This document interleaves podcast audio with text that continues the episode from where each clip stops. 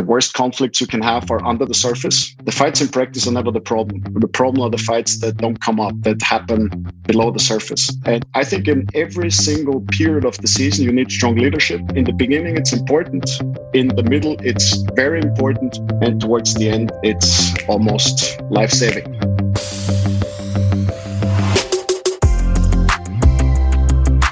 Welcome to Slapping Glass, where we explore basketball's best ideas, strategies, and coaches from around the world.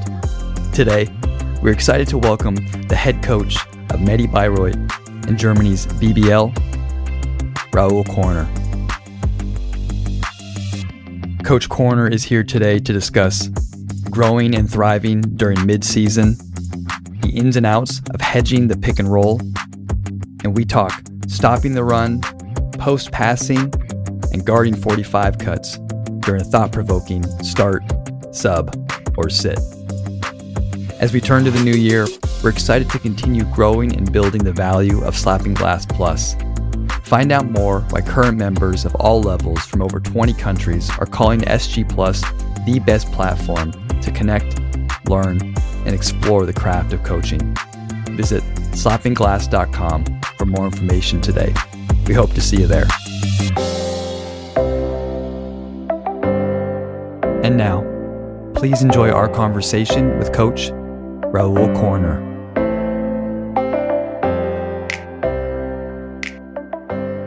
Coach, thanks so much for joining us. We're really excited to talk to you today. Thank you very much for having me on your show. Excited to. Thank you. Absolutely. So, Coach, we wanted to start with a conversation about kind of mid season thoughts on how you get your team from wherever you're at, you know, in the early season as you kind of enter into maybe league play, conference play to get better and better going into the playoffs. And specifically, we wanted to start with the leadership element and how guys in your locker room, your captains, guys that you rely on from the leadership aspect, things that you like to see out of them in the middle of the season that kind of help your team continue to progress and have a flow as you get deeper into the season. So, first of all, just stressing the importance of leadership. I thought a lot about successful teams that I've coached. And of all the successful teams that I've had, they only had three things in common. That was a high level of discipline, that was very strong on court leadership. And that's exactly what you're mentioning here. And that's been a good team chemistry. So, on court leadership from players, leadership from within, for me, is one of the central focus points if you want to have a successful season. So, especially when the season is not at its peak yet, the first excitement is over. I mean, you know how it is. People meet first time in locker room. Nobody steps on anybody's toes. Everybody's friend with each other. Then starts the structuring of the team. Then you hand out the roles. Then people start wondering why they're not getting as many shots as they expected to, why they're not playing as many minutes as they have expected. Then comes the tough part. The team has to find the way, the team has to define the roles. You, as a coach, do your job, of course. In the beginning, you try to imagine who's going to be in which role, but you never know. Players come together, they play together, they interact with each other, and all of a sudden you find out different things. So you also got to be very flexible in that aspect. And in order to, first of all, transport your philosophy into the team, you need a strong team leader then also to make sure that everybody's on the same page working towards a team goal you need a strong team leader as a coach you have to understand that every player comes with certain individual interests everybody has his own goals and i think it's very important for us coaches to understand and to know what the individual goals are because if the player doesn't feel that i'm helping him to fulfill his individual goals, he's not going to help me to win with the team. So I think that's very important to understand. And team leaders can help you there. Team leaders can tell every player, look, you buy into the concept and the concept is going to help you. That's important. And then, of course, you hit some tough times. Days get shorter, yeah. dark weather outside. You can't do anything outside. We all know about the COVID situation. Uh, you can't barely do anything. And uh, all you do is basically eat, sleep, practice, eat, sleep, practice, and all over again. So then you need also strong leadership to make sure that you have good atmosphere around the team. So I think in every single period of the season, you need strong leadership. In the beginning, it's important. In the middle, it's very important. And towards the end, it's almost life saving. Coach, to follow up on maintaining the good atmosphere, mm. what are some of the ways you think a good team leader does that? And like we said, in the middle of the season? It can be very simple things like taking the team out to dinner, doing some things off the court. That's the obvious things. But then there are things that are maybe just as important to make sure and to also have a sensitive feeling for what's going on around the team. If a player is unhappy for whatever reason, a lot of reasons, private reasons, basketball reasons, that he points this out. If there is uh, stress amongst the players, I mean, the worst conflicts you can have are under the surface. The, the fights in practice are never the problem. The problem are the fights that don't come up, that happen below the surface. And addressing those things, I think, are just equally as important just to make sure that the team stays on the same page. I mean, I think everybody knows this who has a little bit to do with leadership, that there are certain phases of team development. You have the, the forming, the storming, and, and so on, uh, norming, performing phases. It's very important to survive that storming phase and get to a performing stage with the team. And in, in that phase, the team leader the team captain ideally has a very big influence on the outcome. Coach, it's really hard to be a peer leader. It's hard to lead someone that's the same age as you, like whether, you know, 18, 19 years old, 20 years old, or even as a pro. When we are talking about leadership right now and these guys that do a really great job, how do you personally try to help them, you know, so conversations you have with them to help them lead their peers, which is a tough thing to do? Uh, yes, it is. First of all, I think you have to be born a leader in a certain way. You can get better at it, but you have to be an alpha male or female, of course. You have to feel comfortable to speak up. Uh, so if you're really introverted personality, I think it will be very difficult for you to be a leader. Those are things that are probably there or are not there. And I mean, leadership is very, very different. You can lead by example, you can lead by rah rah, you can lead in many, many ways. But the leadership we are talking about here right now, I think, is a leadership in all aspects. It's leading mm-hmm. by example, it's leading by speaking out, it's leading by representing, it's leading by taking ownership. I think that's also very important. So uh, you can get better at it. And this is where you, as a coach, can help the player. You can speak to him about certain deficits he or she has in leadership whether it's being too emotional, whether it's to addressing things in the wrong way, whether to encourage him or her to speak out. I think it's also very important to put that leader in a role and in a position to lead. Very simple example in youth basketball, for example, we had some just to uh, simulate the stress on free throws, and we had to line the players up and everybody shoot a free throw. And if you didn't make it, the whole team had to run, right? And I would have my team captain shoot a free throw, and a team captain was always double. So if he would miss, the team would have to run twice, and I wouldn't let him run with it. You know, I wouldn't let him run with the team. I would have him watch the whole team run. And just to stress that, look, uh, with the leadership comes responsibility. Yes, it's a plus that you're getting, but you also have responsibility towards the group. And I, I think that's very important to stress and again, you have to give a leader room to lead. And you cannot be afraid of losing control as a leader, coach. I'm talking about now, because giving a leader room to lead also means to take a step back and to also encourage a leader to speak up. And this might be against something you do. This might be when a leader comes up, coach, I don't think we're, I don't know, doing the right thing here. I think we should defend this different. Or, coach, I don't think we're practicing hard enough. Coach, I think we're practicing too much. I think we're tired. If you want leadership, you cannot have the rose with, without its thorns. So it, it also comes with counteraction of the leader, maybe against you. And you have to be ready for this. And I think one of the biggest mistakes leaders coaches i mean now and, and this can be leaders in companies. One of the biggest mistakes is that we complain to not have leadership on one hand but on the other hand we don't even allow it because we don't like people to speak up. We don't like people to speak against us. We like yes sayers and yes mm-hmm. sayers are no leaders. I think this is something where we have to remind ourselves we want leadership. We also got to take for us not so comfortable aspects of leadership. Coach that's a very good point because with your leader do you want all the information if he's willing to share it with you in terms of if guys are upset about maybe their role or their playing time and they're talking to your leader do you want the leader then to always give you that information or is it on him to kind of filter what is probably a, an important a problem or what is let's keep this kind of between us try to solve it you know, how much information do you want? No, I don't want everything. I want the leader and not a spy within the team. I think that's a big difference. Yeah. Okay. So a leader can only lead if the group trusts him. And the group only trusts him if the group knows that the leader is not the spy of the coach. So I expect from a leader to really judge by himself what are the informations that have to be forwarded towards the coach for the good of the team. I don't need to know everything. All coaches who are in this business for a longer time know that players are going to complain about them once in a while. That, that's part of it, just as much as we bitch about our players. It's, it's normal. it,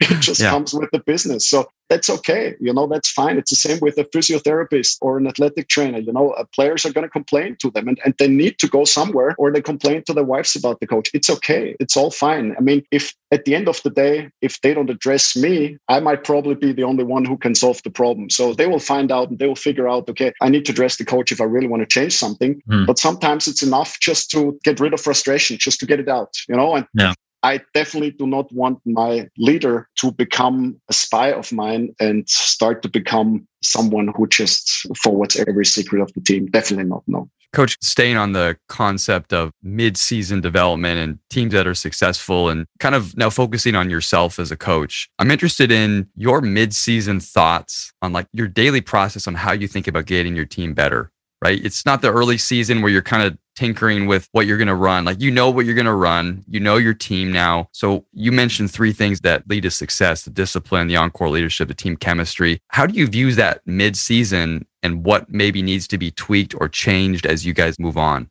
I think a season is always a process of development. So whether it's in preseason, you try to get better, you try to install basic things, your principles, etc in mid-season you're finding out the difference between theory and practice so uh, right every thought you had in the summer now you see on the court whether it be players and their skills, whether it be combinations of lineups, whether it be tactics offensively or defensively. So now is the time to evaluate what of your original thoughts actually do work and which don't. And I think it's very important there to be honest to yourself and be ready to throw things overboard if they just don't work. Now, don't get me wrong, we're not changing our philosophy. So some things don't work because they're not executed properly. That's a big difference. You don't throw those overboard. You work on the details and you make sure that you execute it right. But if things don't work because they just don't fit the personnel of the team or the team just doesn't believe in them, get rid of them. Don't spend any more time on it. And, and I think this is the period where those things start to show which one are our bread and butter plays, which plays are just going to disappear throughout the next couple of weeks or months, or which are situations that we need to add. I mean, sometimes you sign a player and you think, okay, he's not a post up player, but we can use him in pick and pop, for example. And all of a sudden you find out, hey, he's actually a pretty good post up player. So we might add some post up play for him. That's actually a very concrete example for us right now. We're starting to discover some skills of certain players. Hey, he might be well used in a, in a post up situation, or some other players that were bread and butter players the last two, three seasons are suddenly they just don't work for this team. So I think it's a continuous process. The, the other challenge we have with Bayreuth right, right now are that we have so many injuries that our lineup changes almost every week. We're missing three potential starters right now, actually already for the last four weeks. And we've been forced to make adjustments, make little changes in the lineup. And of course, with that comes in the style of play, you might have to double team every time another team throws the ball to the low post. We have to double team, which has got one true center right now. We also have one true point guard right now. So we have to somehow protect him. We might have to play some zone for now just to mess up the rhythm or just to protect certain players from foul problems. So I think some of those urgencies, whether it be injuries or some individuals not performing as they should or performing better as you expected, uh, make it necessary to have a continuous development throughout the whole year and especially in mid-season.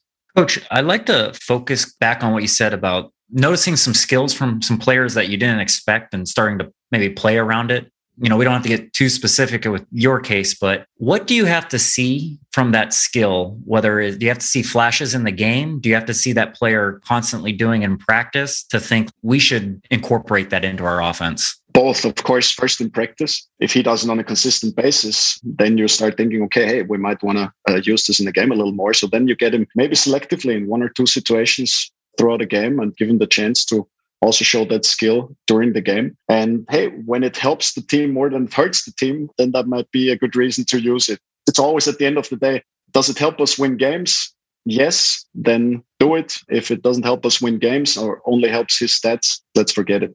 Piggybacking off of that too is with mid-season, your personnel decisions and early in the season, maybe you're playing deeper into your bench so you can get some guys some minutes to see what they can or can't do in a game. But now when it's winning time, do you think about chunking the rotations down so the top group gets more minutes together or do you think about continuing to try to expand? Obviously you've had injuries, so I know that plays a big part, but I guess your thoughts on just rotations and personnel mid-season. Well, our rotation the last couple of weeks was down to seven, so I don't know how I should reduce this.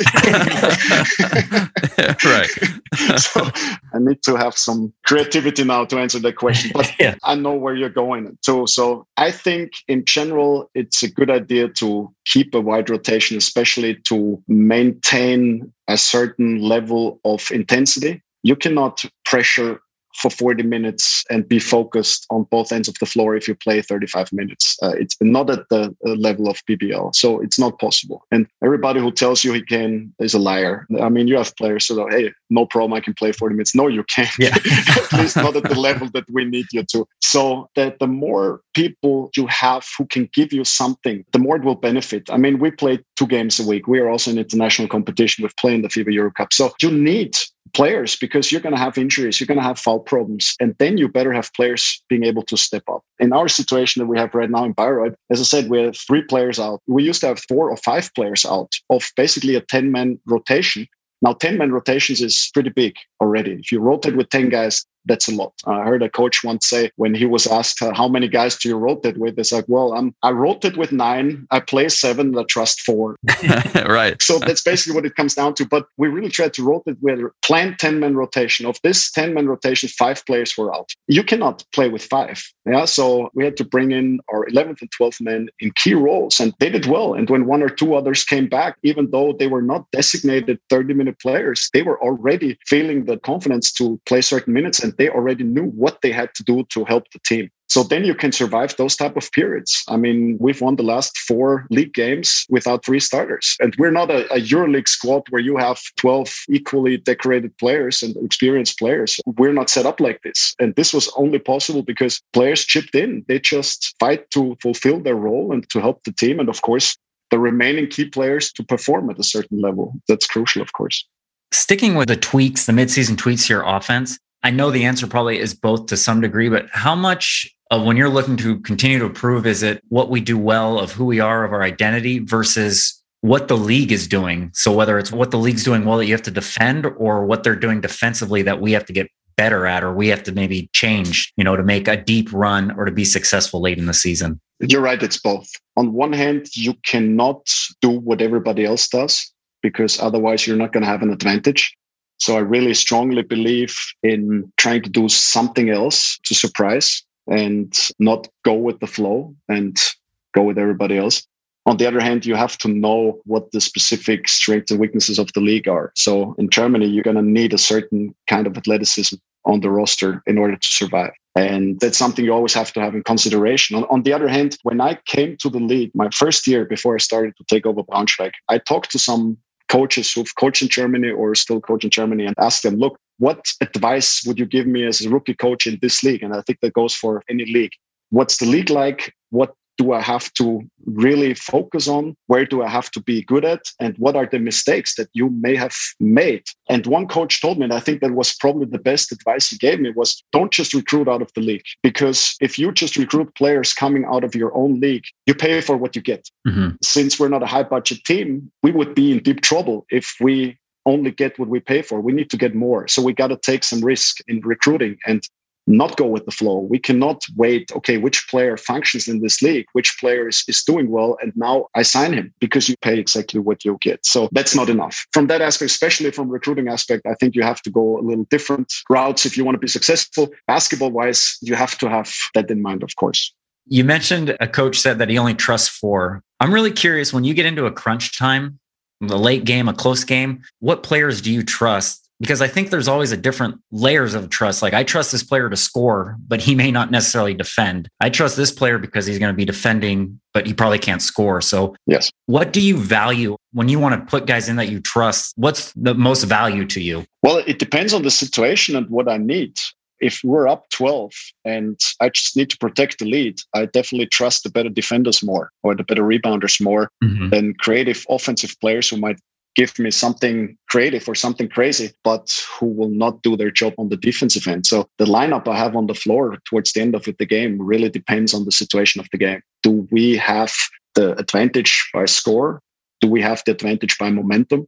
What's been the history of the game? Who really played well? Who really plays with self confidence? And I could not tell you today which will be the lineup I'm going to have on the floor in the next close game because I don't know. It might be more defensive oriented lineup, might be more offensive oriented lineup. I mean, the lineup we won the game with yesterday contained two players who didn't even play two weeks ago because they were still injured or out. And they were in the lineup because they found a way to help the group to win that game, uh, whether it was defensively on rebound, knocking down shots, playing with the right, also body language. This always is very, very different from game to game.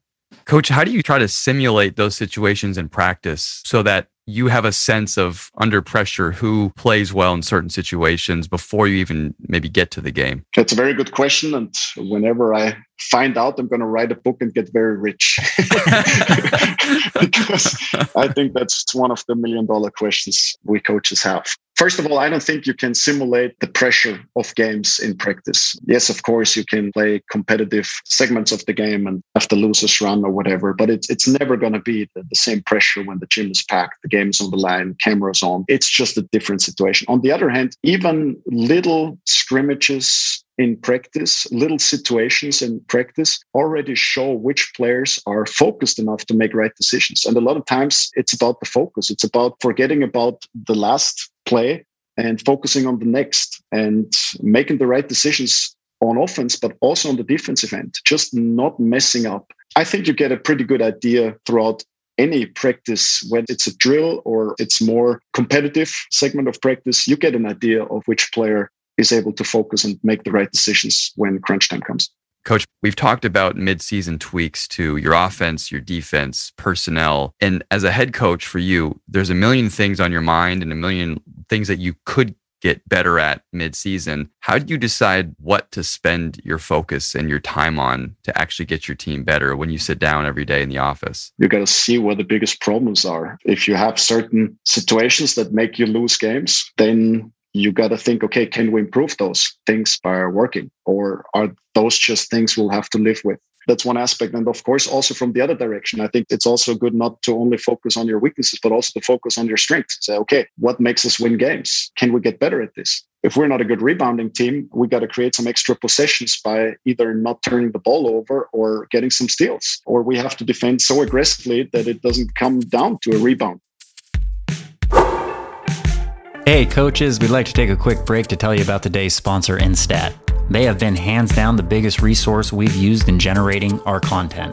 Their expansive database of over 30,000 players and 7,000 teams gives us the access we need to scout, notice trends, and learn from some of the best coaches in the game today. So join coaches of all levels who are using Instat to better prepare for their opponents, self scout, and develop their players by going to instatsport.com slash form and entering the promo code SGPOD. Coaches can receive one free month of Instat Scout and 10% off their subscription. That's SGPOD at instatsport.com slash form. Thanks again to Instat for their support, and now back to our conversation. Coach, we'd like to move on to another conversation we'd love to have with you about hedging in a pick and roll and also defending the short roll. Yes. And kind of a mixture of all that goes into it. I know that to start, historically, I know you're someone that has utilized the hedge in your defensive pick and roll coverage. And of all the different coverages that you can choose to drop, to switch, to double, to hedge, why have you landed on using the hedge as one of your pick and roll coverages, at least in the most recent few seasons? That's a good question. Well, first of all, there's a history. I have started out with hedging hard because that's just the way I felt most comfortable. And then when I came to Germany, I started to change this because uh, players were too athletic, I felt like they were pick us apart, and uh, we didn't have a big guy to hedge with. So the personnel was just not there to go with hard hedge. So we went into ice defense, drop defense and we did all kinds of other variations. And I think three years ago, four years ago, I came back to hedging hard again because it felt like we could protect our big guy the best. We have a very smart, but not very athletic seven footer who was very vulnerable in downhill drive, especially pick and roll situations. He has big problems of staying in front of a quick guard who, attacks him off the dribble. And you can complain about this and say, hey, you've got to keep your man in front, stop the lane, and so on. Or you can help him to make it easier for him. And we found out that he was actually very good at hedging out because for him it was just okay one or two aggressive steps out he would take away the initial speed of the ball handler and then he just had to get back to his big guy. And since he's very smart he had a very good timing and a feeling for when and how far to need to step out. So that was the reason why i changed this. It worked for us. Lately we get back to having more variations on our pick and roll coverage. I mean, first of all, you cannot play 40 minutes the same pick and roll coverage at this level anyway, so it's it's not possible. But I'm a strong believer in having a bread and butter defense and going from there. And if it works, fine, you ride the wave. If it doesn't work, you have to make a quick decision. Does it not work because you are doing certain things the wrong way? You're sleepy then you have to fix that because you can change to any other defense. If you're sleepy, if you're not ready to be aggressive, uh, you're not going to be successful with any pick and roll coverage. So the tactical assignment is not the problem, it's the details. Then you have to work on this, but it just doesn't work in that game because the opponents are really well prepared for it. They're doing a good job of moving the ball quickly out of the hedge and creating early advantages. And they're reacting bad to, let's say, drop defense, ice defense, uh, switch defense, trap, what's whatever. Then you have to be able to adjust and do something else. And we have a ton of variations on pick and roll uh, coverages.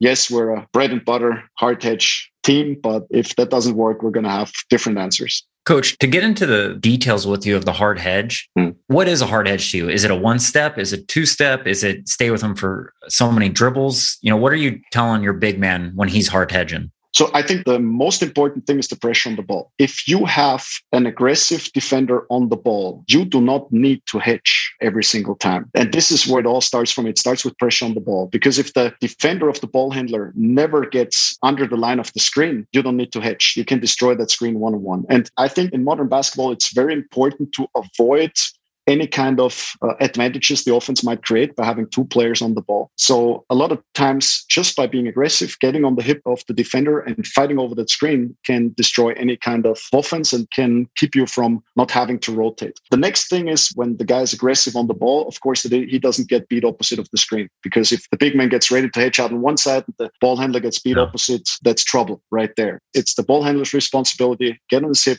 don't get beat opposite. What we tell the bigs is uh, show early. So I want the big man to show early in contact with the screener, with his offensive player. A lot of times, this already is enough that the ball handler hesitates. The big man slips, the big man stays with his man. There should be no need to help or, whatsoever. One on one responsibility all the way. If now the ball handler attacks that screen, we tell our big man to attack the pick and roll ball handler chest to nose. So we want the chest of the hedger on the nose of the ball handler. So this can be one step, this can be two step. This depends. We just want to achieve that the ball handler needs to take passive dribbles towards the half court line. That's what we want. We hedge out parallel to the sideline. So we want the ball handler to take one or two retreat dribbles. And in this moment, we can recover. That's basically the rule of thumb that we give our bigs. And coach, who's more responsible, I guess, for if the guard splits? Does that mean the point guard didn't put enough pressure or the big stepped out too high too soon? Who's kind of more at fault do you find with the guard splitting it?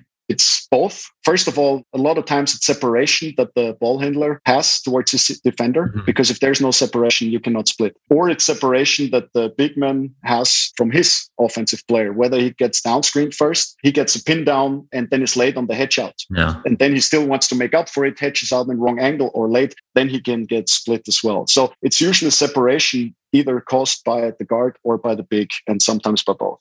Coach, turning now to the million dollar question, which I think as the game progresses is containing or stopping the short roll, especially when you're going to be aggressive on the ball. So I'm really curious how do you choose to rotate with the three guys behind the pick and roll to protect the short roll? So first of all, again, it has to come down to the two and two. And that's why whenever we build up our pick and roll defense, we always start in two and two because we feel like the better we work in two and two, the more aggressive we're on the ball, the more aggressive we're on the hedge out. So it's not only chest to nose hedge out, it's also the hand of the hedge out attacking the ball. And a lot of times, just by being aggressive, timing this perfectly, you can solve this two and two. You can deflect the pass with your leg. You can kick it with your leg. You can deflect it with an active arm. So this is where it all starts. And then, of course, you need to integrate the three other players. We always like to help off the two-man side. So wherever that is, whether it's going direction of the dribble or opposite of the dribble, yeah. for us, it doesn't matter. The two-man side is responsible. Whereas the, the deep man, we call out last man. So we always call out last, last, last. He's responsible for the roll-off.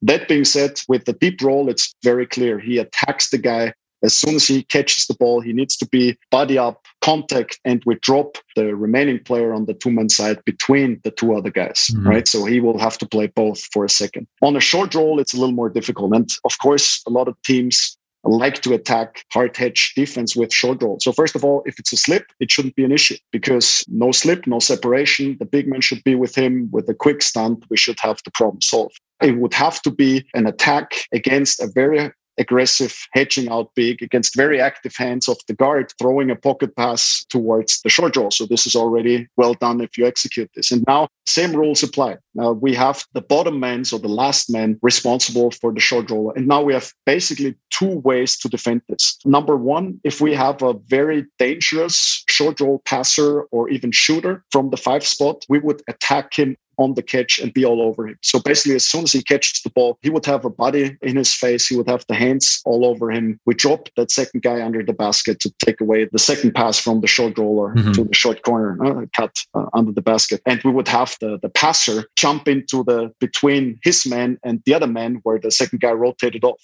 right? So it, we would be super aggressive on the short roll guy. But this is timing and this is very important that you are there. If we don't respect the short roller for his shot or for his ability to put the ball on the floor and make a play, we would just fake with the bottom guy. So we would just fake with this last guy and immediately get back to our man. And with this fake, have him think for a split second, okay, what am I going to do now? I'm, I'm actually open to shoot. I'm not told to shoot it. I'm told to look for the guy cut in no, from the baseline or 45 cut or whatever. So I'm going to look for this, but oops, this is not open. And in this moment, we hope to get the big guy back. Where we would attack is as soon as he starts to put the ball on the floor. So now, if he starts to make this one dribble to attack the open lane that he might see, we're going to step in with the bottom guy and try to pick up the charge and start the rotation situation. So those are the two main coverages we have. We either go with commit, where we're very aggressive, or we just fake uh, and get back and only commit on the dribble. Coach, with the commit defense, when they throw it to the short roll, the help comes. Yes. The big man is he recovering back to then the short roll, or is he yes. trying to find the open man? No, he recovers back. But we have two seven footers as big men, and we would not do ourselves or them a favor trying to pick up the next shooter mm-hmm. and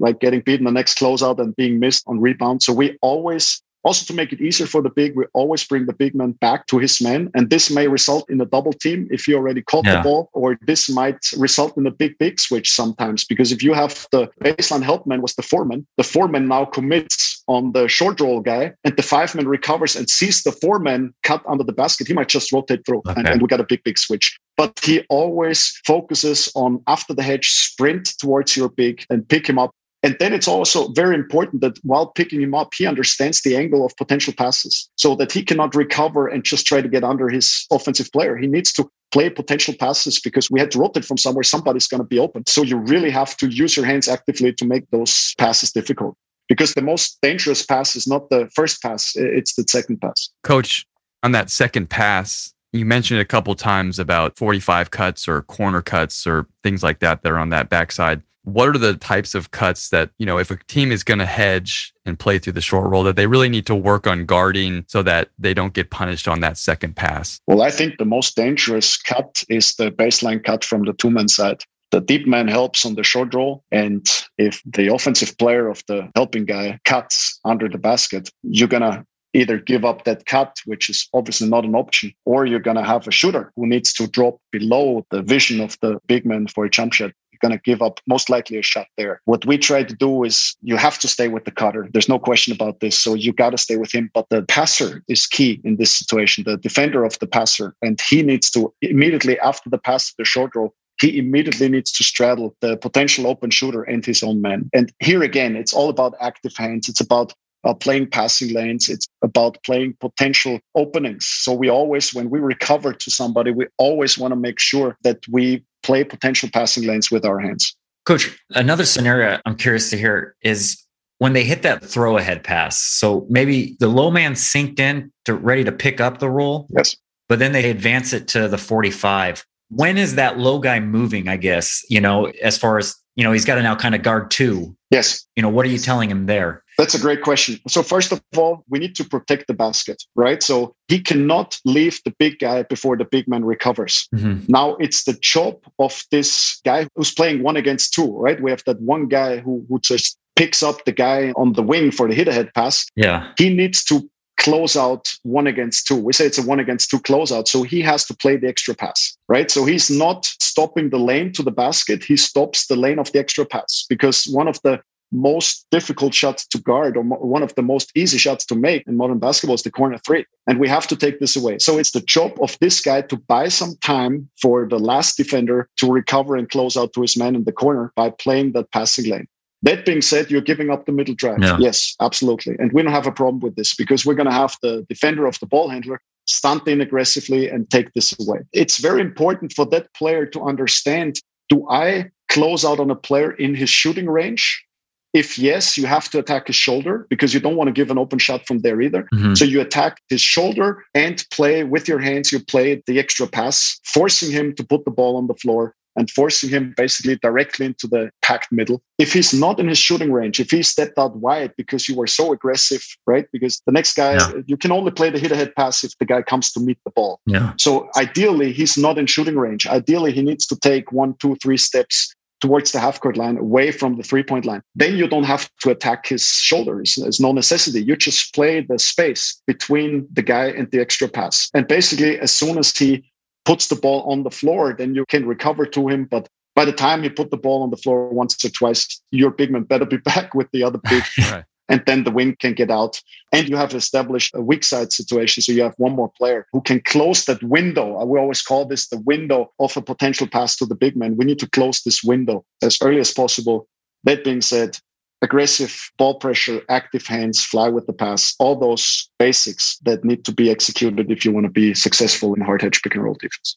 Coach, my last question, and just to show that third defender some love. So, the guy on the single side, when does he start to factor in, or what important role does he play within that defense, especially I'm assuming when the ball goes to that two man side? Yes. First of all, the main thing is that he doesn't do too much because we don't want to help off that single side. Even though the pick and roll might be played towards two man side, a lot of players have this natural instinct I need to bump the roll. No, you don't. Yeah. You can if uh, there's bad spacing by offense. So if the offense gives you the chance to bump but be out of the shooter at the same time, feel free to do so. But you'll never want to give up an open shot. So that's one thing. I, I think he always plays an important role in this because he needs to be disciplined, needs to see, okay, how much can I help in or maybe I can just fake the help and get back out. All right. So maybe he can play a little bit with the ball handler and make him think, okay, this pass to the one man side is open. And I just fake the help to the roller and I'll be out on the catch, maybe even get a mm-hmm. deflection on the pass, or at least I can be out there and contest the shot and be there on the catch. Of course, when the ball gets hit ahead, he needs to drop and he needs to provide help side because he needs to, as I said before, close the window of the pass towards the big because the big man is going to recover from top. The baseline defender is still going to come out from yeah. the baseline, closing out on the baseline shooter. So there might be a window for a bounce pass towards the baseline to hit the big. And this bounce pass needs to be secured by that last man. Coach, I'm sorry, I got uh, one more situation. You'll see it a lot when teams do like a shallow cut they run the screen and they have a shallow cut, maybe a 45 mm-hmm. to 45 cut. How mm-hmm. does that change the rules of who then is is the shallow cut guy become the last man or does the last man stay? You know, how does it kind of contort your defense with a 45 to 45 cut? We zone up. Whenever the pick and roll is applied, it doesn't matter what the other guys do. Okay. We have our zone up and we go from there. Another cut that can be very difficult for hard hedge is if they flip the screen, for example. Uh, this can also be yeah. or provide a challenge for hard hedge. So in that situation, as soon as we decide, hey, screen left, and we know we're going to go hard hedge, and as soon as the defender makes an effort to force him towards the screen where the screen disappeared now, as soon as the big guy sees this, he still has to hedge out regardless, not whether he flips the screen or not, he still hedges out on that side okay. that we first decided to go out on. That's one thing. And the other thing, whenever you're late, don't hedge out anymore. Then you're just in drop difference. Uh, so I think that's also important. You talked about the dangerous split action. A lot of times it, it happens because a big man is late. He loses contact to his offensive player. He tries to step out late and then he gets split. If you're late, then stay back. We want to transition now to a segment that we call Start sub or sit and we play with every guest here on the show. And what we'll do is uh, for those maybe listening for the first time we'll give you three different topics around a theme ask you which one you would start which one you'd sub and then which one you leave on the bench and sit. So coach if you're ready we'll dive in on this. Let's do it. Okay. So this first start subset has to do with your thoughts on stopping another team when they're on a run. So a team goes on a six, seven, eight, oh run or something and they're playing well. Things you may or may not do as a coach to stop the run. So start, sub, or sit, calling a quick timeout to break the rhythm, switching up your defense, maybe throwing a different coverage at them, or making a couple of substitutions, personnel decisions to see if you can put better matchups out there on the floor. Can I say all three? I'm, I'm going to go with the Tuomas Iisalo answer. It depends. Yeah. Yeah. Oh, yeah. Yeah. That's a very common answer on this show. Yeah. I, yeah. I, I know. I know. Because, I mean, all three things are absolutely worth thinking of. First of all, I think that the main question is how many timeouts do I have? Is it early in the game? How's the body language of my team? Do I need to save a timeout? So timeout is always a good thing. But on the other hand, as a coach, especially myself, I try to avoid it if I get the feeling the team can solve the problem from within with the huddle. And that depends a lot on body language. If they have the right body language, if they feel like, okay, they're getting together, they feel in sync, then I don't use the timeout. So let's put the timeout on the bench then. Okay. Yeah. Changing defenses actually let's have the time on the sub i would put okay. changing the defenses on the bench because a lot of times uh, teams get on a run because you are not executing your things well and you can not solve the problem a lot of times just by changing up defenses. The reason we're doing certain things is because we believe they work. If they don't work, we probably don't do them right. If we don't do them right, it won't help if we just do something else and then do that wrong and blame it on that. You know, so let's fix the mm-hmm. thing first changing the defense, yes, can be important, especially if you feel like the opponent does a good job to exploit your weaknesses. Then let's change defense, but let's try to fix this first and bring new subs in. Also depends. I mean, maybe they got on a run because one player is just messing up the whole time. Right. Then this can be very easily solved. You need a timeout. You just go to the table, call us up, player out, problem solved. Sure, sure. Everything's fine. So ideally, it's done with a substitution and you don't need to do anything else. Calling a timeout um, would be second, and changing the defense would be third. And then I just hope that one of those three things works. Works. Yeah. yeah. yeah. Well, coach, my follow up we know this is a very contextual answer and it depends based off of your team and where you're at. And I guess that leads to my follow up question is would any of these answers change based off of you are at home versus on the road or the quality of your opponent as far as, you know, would you be more quick to maybe call a timeout if you're on the road and a team hits a couple threes and their crowd is really into it as opposed to at home, maybe letting them play? Well, you give the crowd another minute to celebrate if you take a quick timeout. So I don't know. That's, true. There you go. this, would, this would be the solution. For me, it's more about how we look, what feeling I get about the group. Do we look insecure? Do we look like we need help? Do the players look like they need some new input or are we fine? Sometimes you look at the players' eyes and they know exactly what they did wrong. It won't change. I can tell them in timeout. I can tell them again, they're not going to hear anything new. So they know what they've been doing wrong. They huddle up, they talk about it. And even though we might make another mistake, we still look sharp and ready. And you might not have to do anything. So uh, for me, I would say it doesn't matter whether you're at home or on the road. It more depends on how we look, how body language is like, and how players are reacting. Coach, with these quick huddle ups, are you working on them at all? Because I, I, feel sometimes, you know, coaches yell, huddle up, huddle up, and the guys get together and like, hey, come on, guys, let's play harder. Does that necessarily solve anything? So, what kind of influence are you trying to have on these quick huddle ups with your team? You know, when it's just the players? First of all, I have them huddle up in practice as well, so they get used to it. Okay. Sometimes, I mean, they may not have anything to say, but just by huddling up, you feel the team is getting closer, literally guys are just getting together. And if you stand together in a huddle, you cannot bitch about the referee. You know, you cannot go to the referee, get a technical because you're huddling up. You know, yeah. sometimes even if you just say, hey, let's play harder, one, two, three, let's go, that's better than five players, one guy looking frustrated into the stands, looking for his wife to show her with his eyes how stupid his teammate just acted. The other right. guy is yelling at the referee, getting a technical, and the third guy is talking to his opponent. Sometimes you don't have to say much, but at least get get together and give your group the feeling of okay hey on to the next one. And uh, i tell my players if, if you have nothing else to say then just say hey forget about it on to the next one. This is what we do next. This is the defense we do next. This is the offense we run next. And that's always something you can talk about. All right coach our next start sub sit for you. We know you're also a coach who likes to play through the post. And so we call this one tough to teach. So tough to teach your big men when you want to play through the post so start, sub, or sit in terms of what's the hardest, teaching them patience, teaching them how to pass out of the post, or teaching them to establish position in the post. Wow. All three things are tough to teach, especially if they haven't been taught at an early age. I would say, again, it really depends on the player. For some players, they are very good at positioning. They do everything right, but then they get the ball and just can't pass the ball out. Mm-hmm. I think positioning is something that is easier to teach because that's the thing that if they have learned anything in their youth development, it's probably positioning. So at least they have something to fall back to and something they remember.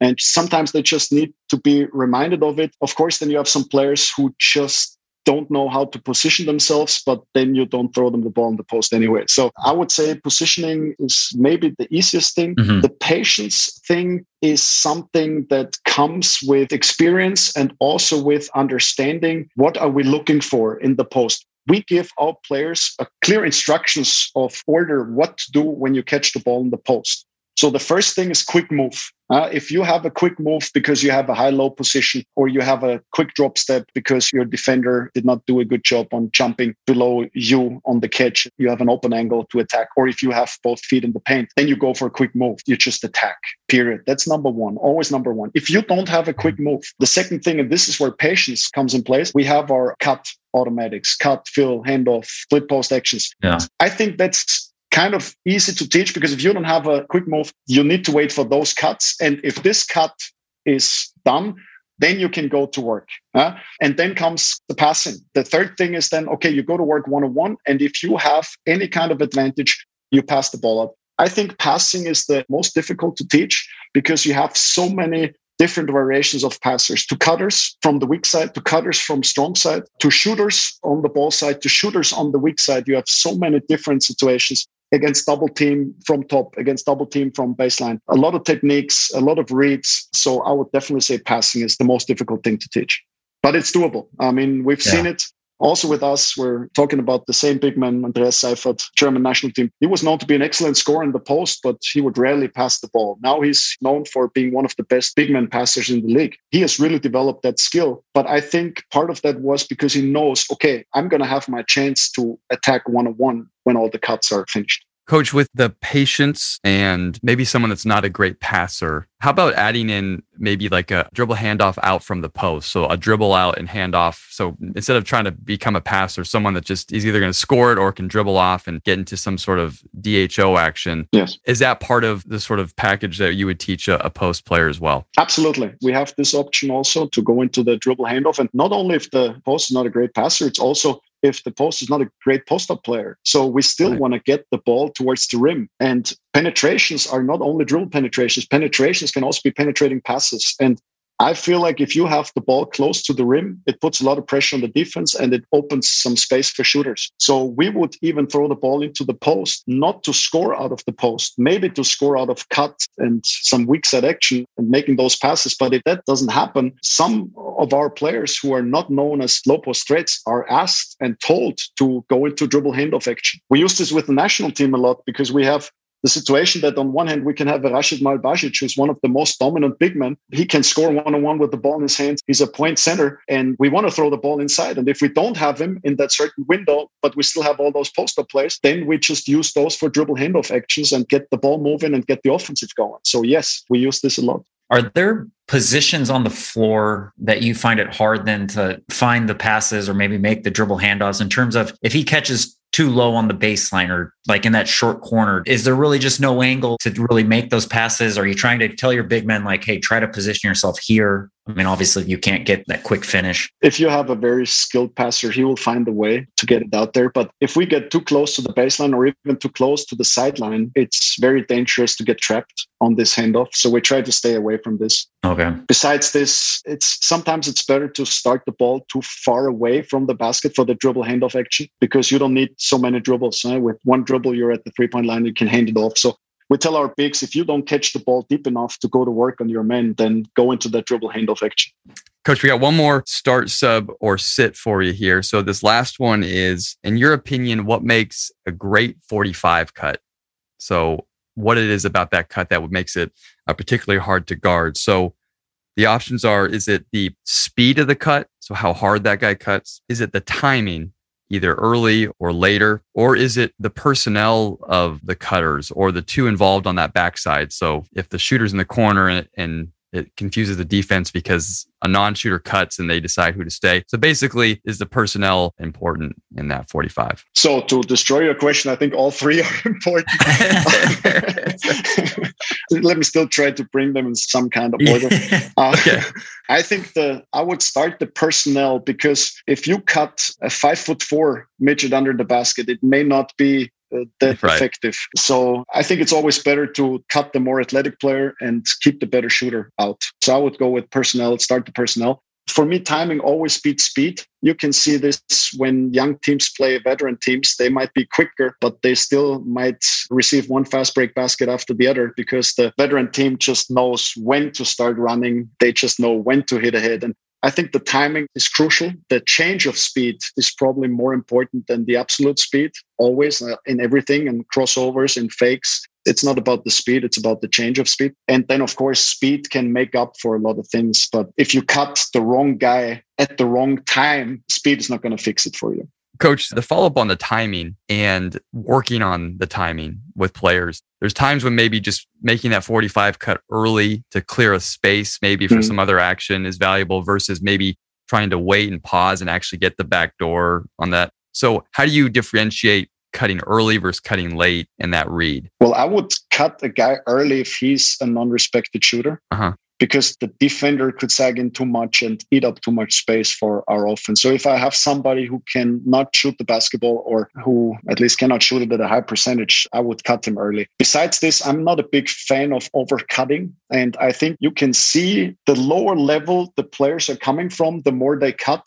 Right. that's, yeah. that's an experience that I made. They cut all the time from anywhere. And sometimes it's better just to stay wide, keep the floor spread a non-shooter, yes, I would cut immediately. Beside this, I would wait and see what the defense does. If the defense turn its head and you can create an advantage with the cut, do it. Basketball offense is about creating advantages. And if you don't create an advantage with the cut, don't cut. You might create an advantage just by being spaced out and creating space for the ball handler, driver, post player, whatever does it change at all? Because you see it a lot when you do like a, a drag screen, kind of in mm-hmm. transition, you'll see a lot of teams come off and it seems like it's almost an automatic. So does that factor into your thoughts? If it's a drag screen, maybe let's cut regardless, because maybe you can get that backdoor more often. Yeah, we do this. For example, if we run the drag screen with the four, we have the five man cut, but that's according to the same rule. The five man, a non shooter, cut under the basket right? So, of course, a lot of times, and again, it goes by do we get an advantage out of it? If the defense is not set up and the one player playing in between loses me and turns his head towards me, yes, of course, I can cut. But if I'm a player who's not very athletic and is a better three point shooter than finisher at the rim against a challenging defense, then it might be better to just stay out. So, I think it really depends on the personnel and the situation. Coach, you're off the start, sub, or sit hot seat. I survived. Great. Yeah. Loved all your answers there, and that was yeah. a lot of fun. So thank you for going through that. Coach, we got one more question for you to close the podcast. before we do, this has been awesome. We really yeah. appreciate you coming on today and spending time with us. So thank you for that. Thank you for having me. It's been great pleasure. Absolutely. And I hope you're not messing this up with your final question now. we'll just end it here then. Yeah. Yeah. Yeah. Yeah. yeah. So, coach, our final question for you What's one of the best investments that you've made in your career as a coach? As a coach, so uh, since this is not a financial podcast, um, I'm going to answer from coaching perspective. I think the the best investment as a person, not only as, as a coach, is always investment in your education, investment in getting smarter or getting better in, in certain areas. So this can be an hour of reading a book, this can be half an hour of listening to a podcast, or half an hour to look at a coach clinic, or whatever uh, it might be. In my particular situation, I think there's two things. Uh, number one, the years I invested getting my university degree, and I studied law, and this has nothing to do with my profession right now, but it still was a well invested time because it made me kind of independent of success. And I was able to coach without fear. And maybe the reason I didn't get fired in my 23 years of being a head coach was because I was never afraid of getting fired. And I don't know if this would have been the case if I didn't have my law degree in my back pocket. So that was very well invested. The other thing I would say for my development as a coach, I think the years I coached youth teams were the best investment because it really taught me a lot about handling personnel, handling people, not only the players, also the parents. Because at the end of the day, when you coach youth teams, it's the parents. Later on, it's the agents. It's the same thing. they're they're not objective. They, just uh, think right. they're kid or client is, is the best in the world and the coach is always the bad guy. So it taught me a lot. And I started coaching very, very early. So I was 15, 16 years old when I coached my first youth teams. And I was fortunate to be for 10 years exclusively in youth basketball and basically coach every single age group. And for every age group, there were different challenges and challenges that prepared me for my job as a head coach on first league level. So I would say those two things probably were the best investments for me.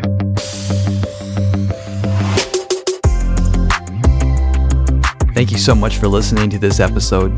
Please make sure to visit slappingglass.com for more information on the free newsletter, Slapping Glass Plus, and much more. Have a great week coaching, and we'll see you next time on Slapping Glass. Do we have a name yet for this thing? I have like slapping backboard. slapping glass. slapping glass. That's kind of funny. I like that. What's wrong? slapping glass.